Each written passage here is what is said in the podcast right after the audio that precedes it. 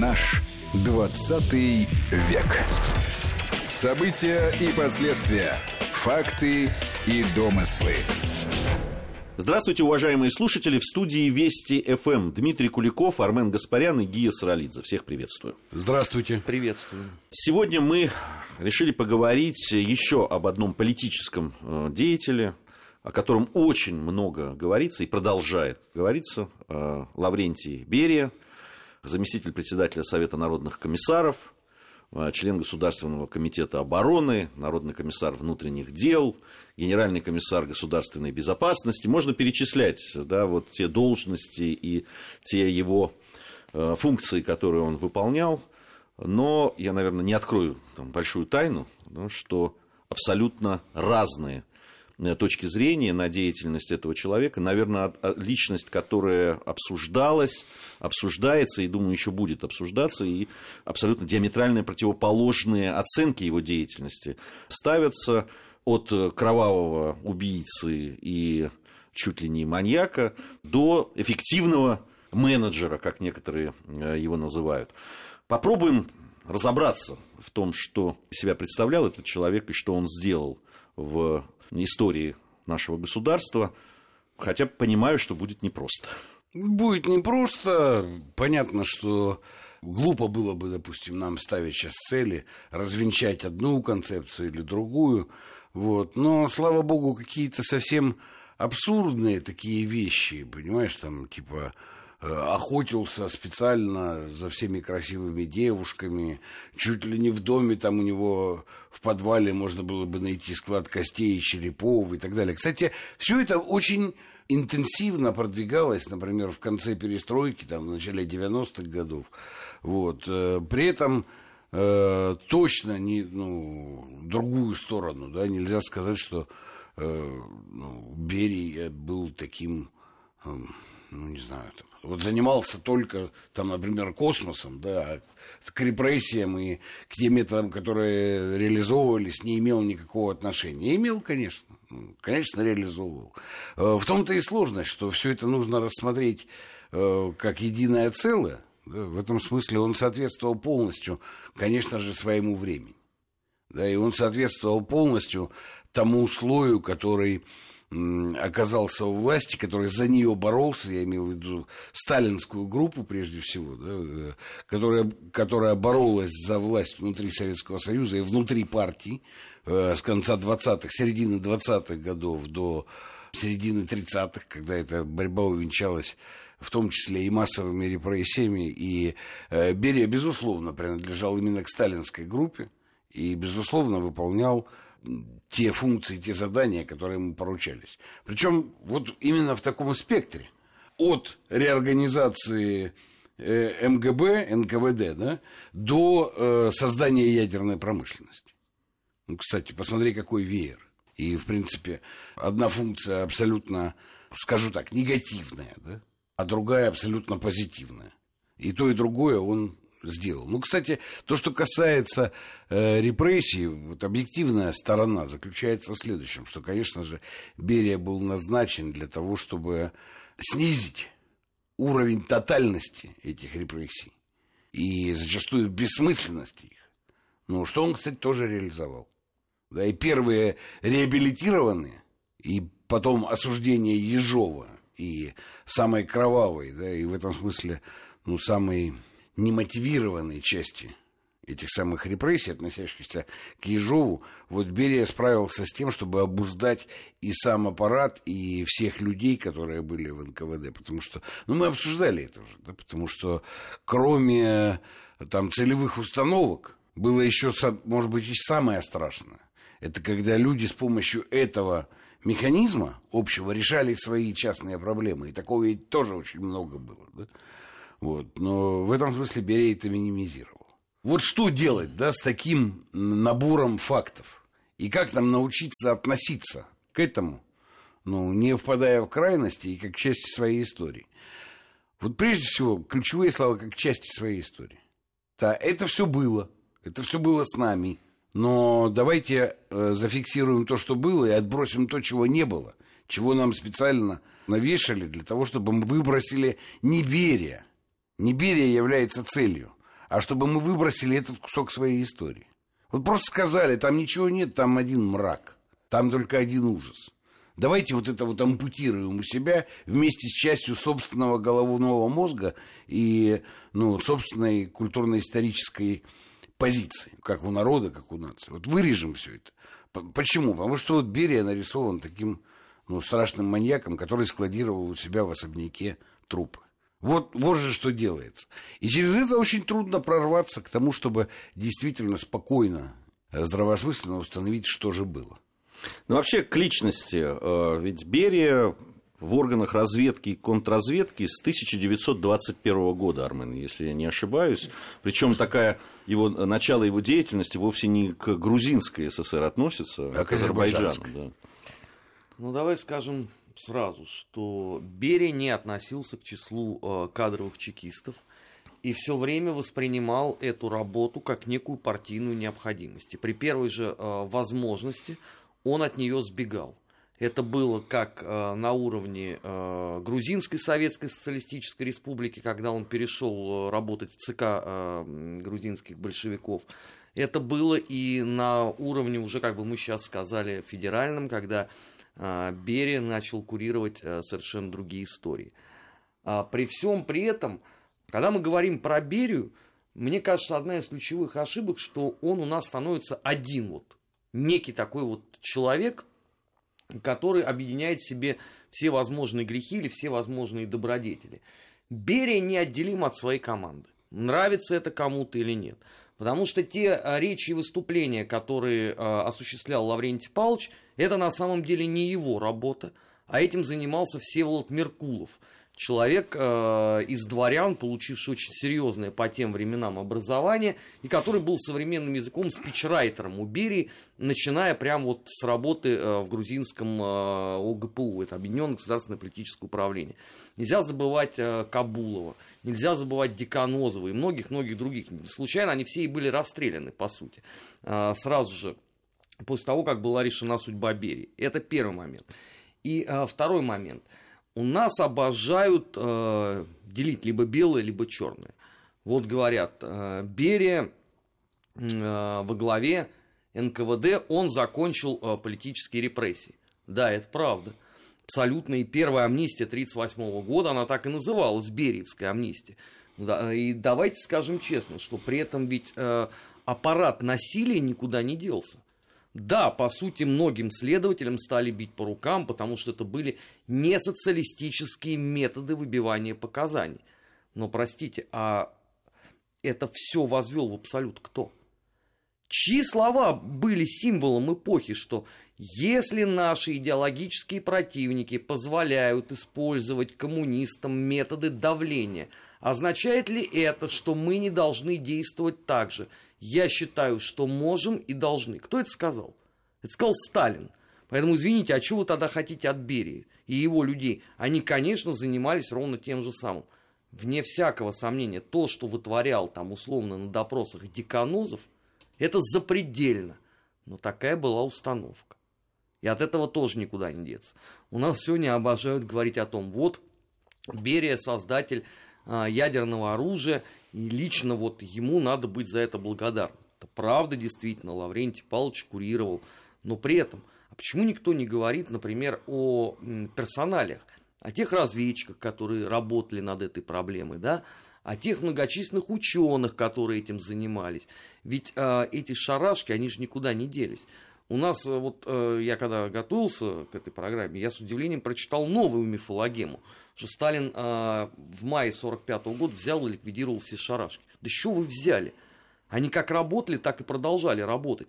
По сути, здесь можно говорить, что эта история заканчивается со второй Бериевской амнистией. Это вот ровно то, что все знают.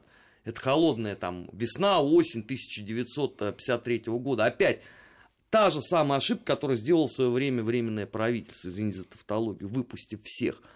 Но ведь Берия ассоциируется уже вот только с этой историей, а вовсе не там а, с 1938 годом. И последнее, что мне хотелось бы сказать. А, момент, о котором почему-то все забывают, когда хвалят за что-то Берию. Это человек, который, по сути дела, возродил уничтоженную и расстрелянную советскую разведку в результате событий 1937 года.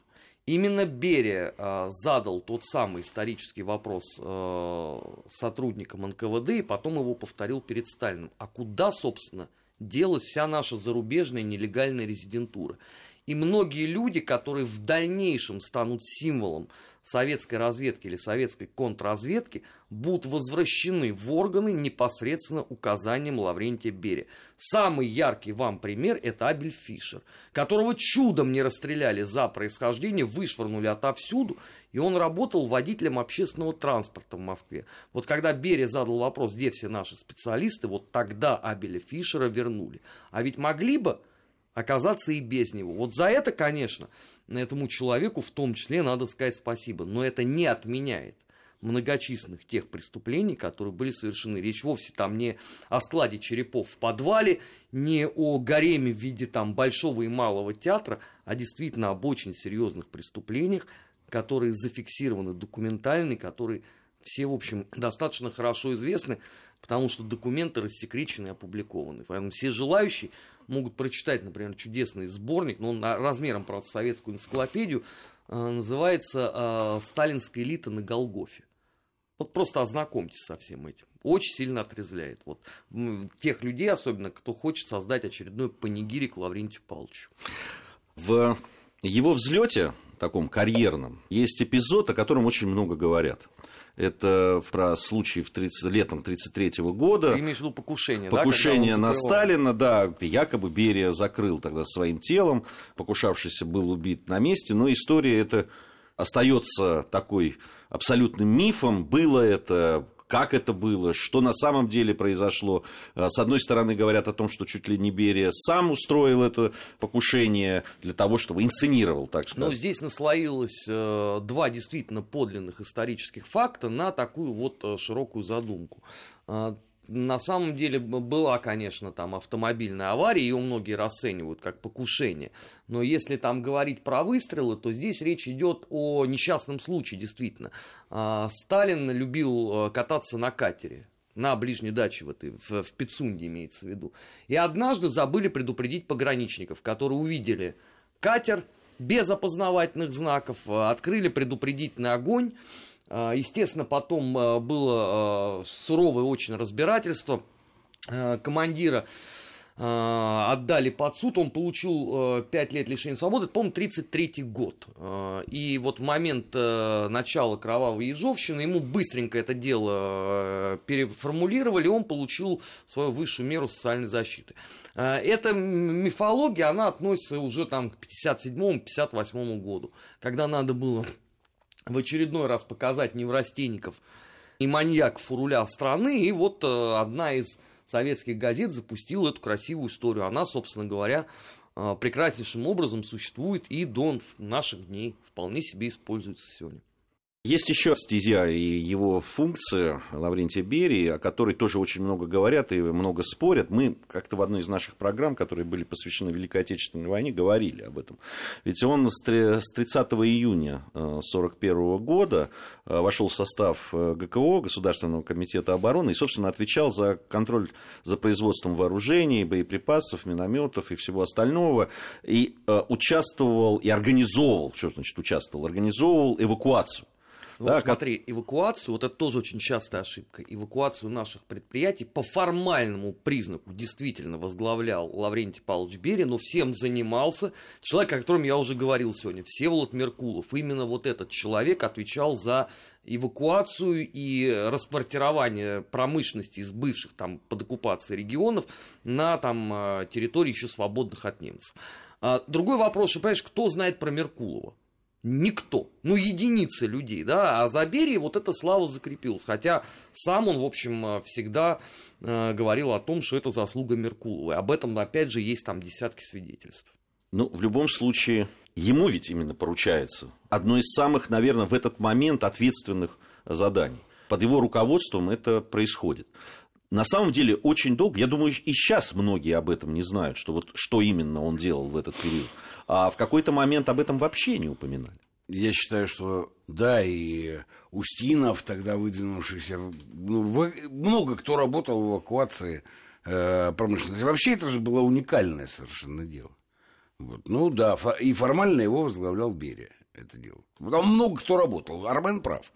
Вот. Но то, что произошло, это, кстати, к вопросу о готовности и неготовности к войне. Вот то, как площадки-то были подготовлены в виде бетонных оснований под все это дело. электричество было подведено ко всему. И то, как смогли вывести эту промышленность за Урал, на Урал, и запустить ее там, это вообще уникальная вещь.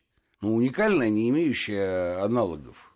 И, кстати, ну, победа во многом была обеспечена этим.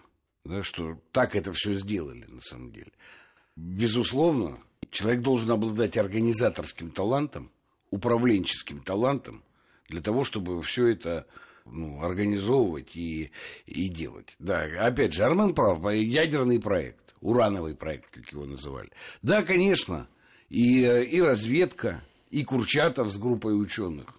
Ну, огромный вклад. Но извините, это целая система деятельности. Вот как мне кажется, то, что умел Берия делать, это создавать оргуправленческие системы, направленные на достижение результата. Сфера применения этих систем была очень разная, о чем я сказал уже. Поговорим, а, об этом обязательно еще поговорим. У нас сейчас новости, после новостей вернемся и продолжим. Наш 20 век.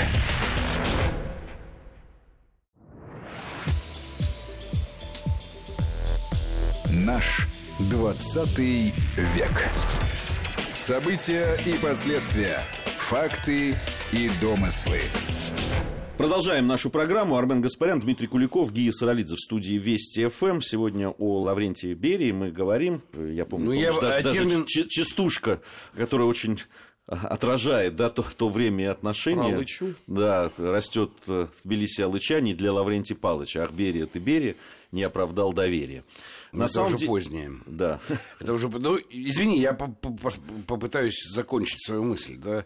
Э, вот про то, что он был организатором таких систем, да, ну, управленческих, целевым образом заточенных. Почему мне не нравится слово «эффективный менеджер»? Да? Дурь такая, на самом деле. Вот есть же еще одна история, это выселение народов Северного Кавказа, не только чеченского, да, или там э, крымско-татарского. Это что же вопрос эффективности? Потому что посчитали, что более эффективным посадить весь народ э, ну, насильно в вагоны и вывести, чем организовывать сложную систему выявления действительных пособников, действительных коллаборантов, доказательства их вины в судах и целой истории, да, наказания тех, кто действительно должен был бы подвергнут этому наказанию. А эффективнее или проще – представлялось, чем вот такую сложную историю. Да еще специфики там клановости, да, этих Северного Кавказа. Представь, сейчас мы с этим сталкиваемся. А тогда что было? Ну, Берия понимал, что в этих условиях клановости и всего остального, вот эти вот следствия, суды, скорее всего, ну, это невероятно сложно будет. Давайте эффективнее поступим. Возьмем всех, вывезем. Может быть, для Берии это было эффективно. Он проблему тогда решил. Но, в принципе, он заложил огромную проблему – для нас всех сейчас, да, через много лет. Слава богу, мы ее как-то ну, переживаем, упаковываем, и она тоже занимает уже свое место на исторической полке, о которой о ней надо помнить, да, но надо перестать ей руководствоваться. Но, в принципе, к ситуации распада Советского Союза, вот с этими депортированными народами, проще решенная Берией тогда проблема икнулась нам ну, невероятными сложностями на рубеже 80-х и 90-х годов. Ну, вообще, Вплоть вот, до войны. Вообще вот э, то, что ты называешь простыми решениями, да. Да, а кто-то называет эффективными, они ведь не только вот э, в, в той части, о которой ты сейчас говорил, с выселением народов, а, а те же шарашки.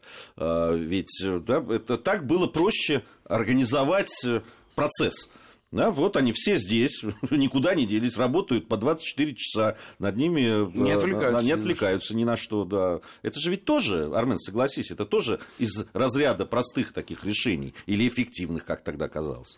Ну, здесь э, я бы дополнил Диму. Э, дело-то все в том, что инициатор-то э, истории с переселением это как раз не Берия. Это Абакумов, который свел воедино сводки наблюдений плюс отчеты Главного управления армейской контрразведки и предложил схему. И вот она была, собственно, реализована, как она была точно так же реализована э, с народами Северного Кавказа.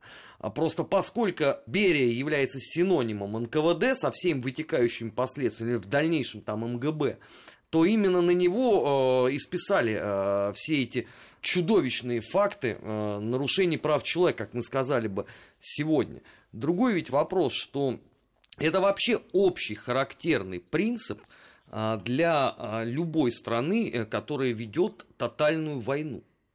Ну, слушайте, а, а что, э, в Третьем Рейхе этого не использовали? Ну, правда.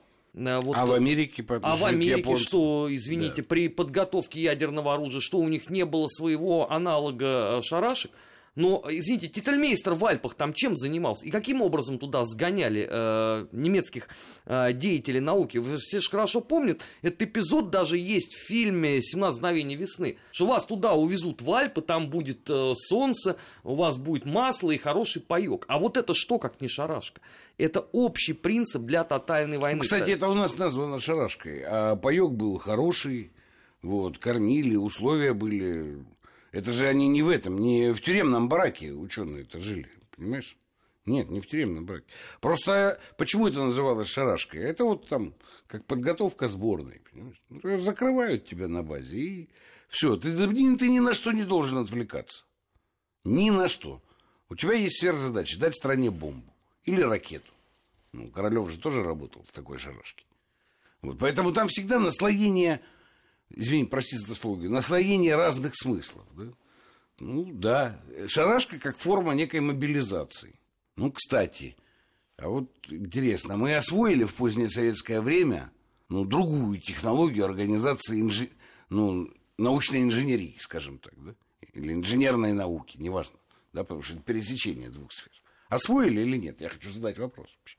Не знаю, у меня нет однозначного ответа на этот вопрос. При этом я точно понимаю, что если сейчас, когда вот наши караул-патриоты, даже не мураб, а караул-патриоты говорят, ну, так надо же, вот уже все же опробовано, мы же уже в 30, 20-е, 30-е годы.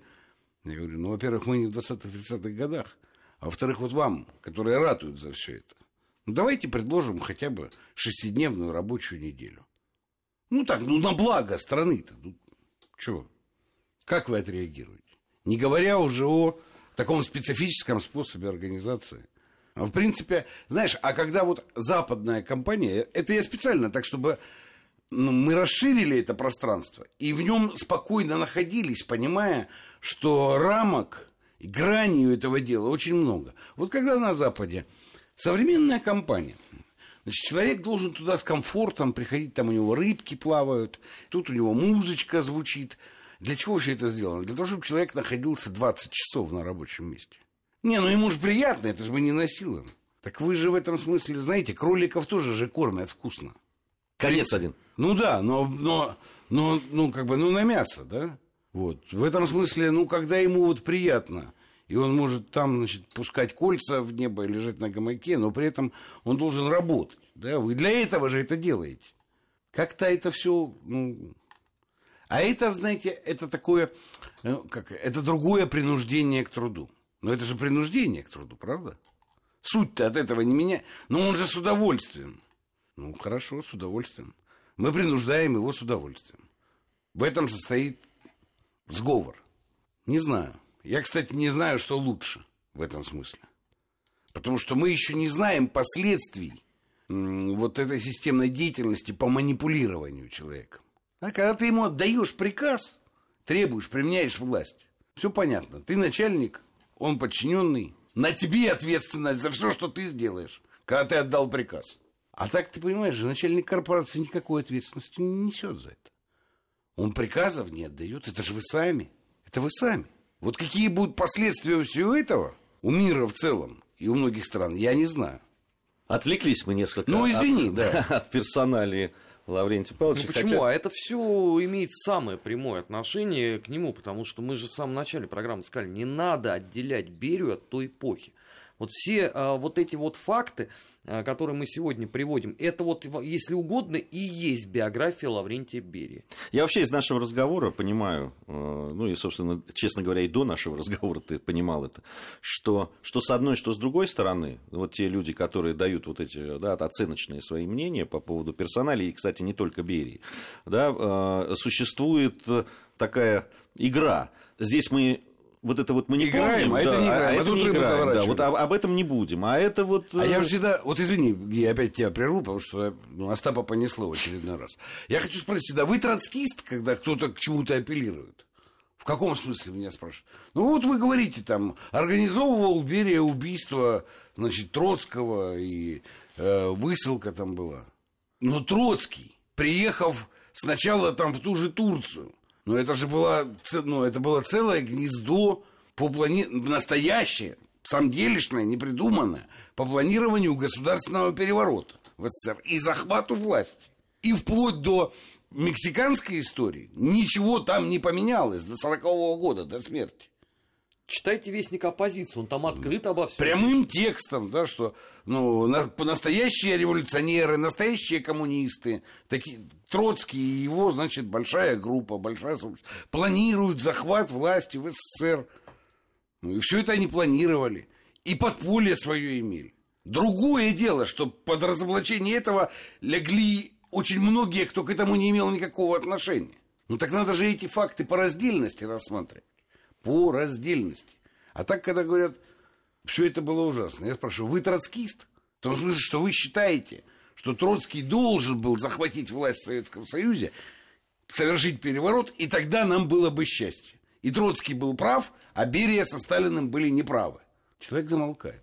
Ну, нет же ответа на этот вопрос. Троцкист ли он? Ну, на мой взгляд, вообще в, во многих вопросах, которые мы разбираемся и в этой программе, и в других, вот э, отсутствует взгляд, э, э, который учитывает те исторические реалии того времени, о котором мы говорим. У нас э, сейчас небольшая пауза, затем мы вернемся, продолжим нашу программу. Армен Гаспарян, Дмитрий Куликов, Гия Саралидзе в студии Вести ФМ. Наш 20 век.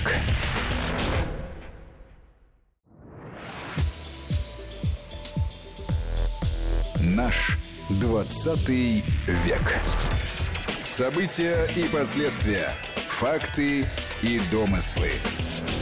Продолжаем нашу программу. Дмитрий Куликов, Армен Гаспарян, Гия Саралидзе в студии Вести ФМ. По-прежнему мы говорим о Лаврентии Берии. И давайте как раз вот э, сосредоточимся на том, чем закончили. Разговор о том, все-таки какие критерии оценки исторические, политические, экономические, особенно когда мы говорим о персоналиях, должны быть. А, может быть, э, действительно, эта манера выхватывать какой-нибудь персонаж, как это было с тем же Берри, а, да, и, и с одной стороны, либо вешать на него все, что плохое, все, что было, э, либо с другой стороны, наоборот, говорить, а посмотрите, он и это, и это, и это сделал. Как будто бы э, персонаж или это персоналия существовало в безвоздушном абсолютно пространстве. Вот что с этим делать? Армен? Да ничего ты с этим не сделаешь, потому что у нас есть две церкви в обществе. Да? Одна условно имени Берия, там своя паства, есть церковь, э, условно, там, Власова-Краснова, это там другая паства, они никогда между собой не договорятся, потому что их не, не интересует история как таковая. Их интересует вырванный какой-то эпизод, вокруг которого они будут э, благополучнейшим образом носиться. Вот мы сегодня э, вспоминали, да, там э, страшные вот эти ошибки с депортацией народов. Но есть ведь там еще и другая история, которая сегодня гораздо более в пиаре, но о которой почему-то не говорят. Но я имею в виду э, планирование операции по разгрому националистического подполья, как это тогда называлось, на западе Украины. Кто всем этим занимался? Кто придумывал все эти амнистии, кто держал э, руку на пульсе, кто устраивал, собственно говоря, все эти вздрючки за то, что это не было сделано на должном уровне, и почему это еще затянулось настолько. Это вот вам, пожалуйста, кстати, Лаврентий Павлович Берия лично. Но ведь об этом не принято сейчас у нас говорить. Почему? Потому что э, Берия не реабилитирован, значит, ничего хорошего в принципе для страны он не сделал, А больше того, даже то, что вот эти подавляющее большинство бандеровцев э, выжило и еще и во времена перестройки себя отлично чувствовало, а после там 92 -го года еще получили высшие награды Украины, так это тоже виноват Берия. Почему? Потому что он их не перестрелял. То есть вот об, объясни мне, пожалуйста, вот как надо на это на все реагировать. С одной стороны, вы говорите о том, что Берия это каратель, каких просто свет не видывал. То есть рейхсфюрер, гори он в Волгале, да, вечным огнем. Он просто дитё по сравнению с Берией. И тут же вы говорите, да нет, ну слушайте, он вот этих пожалел, э, прибалтийских лесных братьев, наших коллаборантов, в общем, он какой-то неправильный палач. Вот ты при таком подходе к истории, как собираешься с этими людьми разговаривать? Ну, вот тут и вопрос. Я почему его задаю? Потому что, ну, вот у нас дети, да, у них есть учебник истории. Без персоналей и без оценки их деятельности мы никак не обойдемся. Ну, невозможно. Но ну, Берии там вообще нету. Там есть Сталин, который ну, виноват во всем. Вот посмотри, Берии нет, а где-то там в интернете, в художественных фильмах, в документальных фильмах приходит информация. Ну... То с одной стороны, то с другой стороны. Не дав оценку историческим каким-то процессам, которые происходили в, э, да, в, в нашей стране, персоналиям, которые действовали в тех или иных исторических условиях, мы не можем создать картину мира, да, вот э, картину истории нашей страны. И нам хотите вы, не хотите, но придется это делать. Вот как? Ну вот смотри, ты важнейшую поднимаешь тему, важнейшую на самом деле. Ее нельзя проскакивать. Простят меня слушатели, я не из-за того, что я любомудрие там люблю какое-то, да. Просто я человек ответственный, не могу просто так трепаться. Вот, понимаешь, тут ни, ни, никуда ты не денешься без ответа на вопрос, э, а что есть философия истории, как, ну, как процесса. И появление отсюда целого ряда понятий, без которых ты не можешь о чем-либо судить сколько-нибудь здравоосмысленно. Ну, например, что такое революция? Каковы законы революции, постреволюции, кон контрреволюции? Законы этого исторического процесса, внутри которого действуют люди. И человек важен так же, как и процесс. Я не буду сейчас даваться в извечный спор, личность или процесс, что важно, да, скорее всего, так же, как с курицей и яйцом. В каждом конкретном случае бывает по-разному. Иногда человек настраивается над процессом, иногда процесс ведет человека. Это не принципиально сейчас. Но вот без такого набора понятий, дающего нам системную картинку, ты хочешь возвыситься над Берия, или над Сталиным, или над Горбачевым, или над Ельциным. Я сейчас сознательно ставлю всех в один ряд. Так это очень просто. Ты можешь обозвать кретином, предателем, маньяком каждого из них. В принципе. И ты возвысился. Понял ли ты хоть что-нибудь из того, что происходило в истории? Куда это тянет дальше? Почему было именно так, а не иначе? Ни черта ты не понял. Ты таким суждением, суждением закрыл себе возможность анализа. Теперь, что делать с детьми?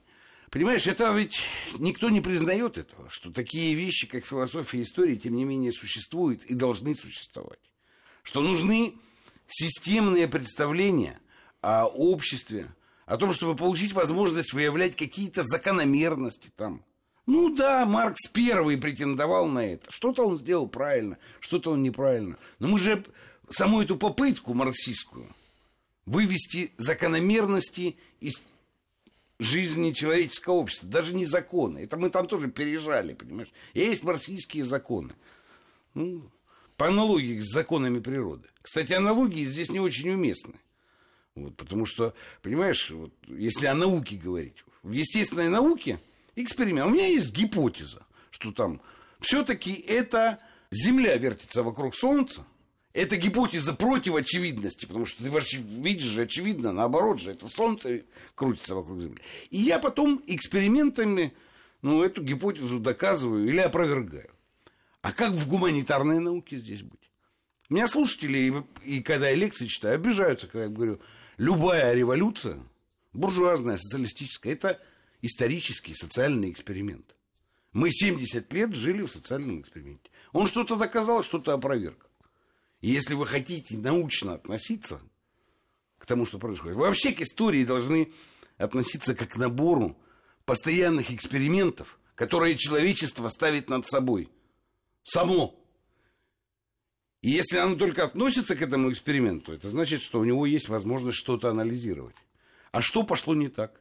А что опровергнуто, а что подтверждено? нашей жизнью, нашей историей. Но это все очень сложно. Проще обозвать тираном, предателем и маньяком. Все же ясно, правда?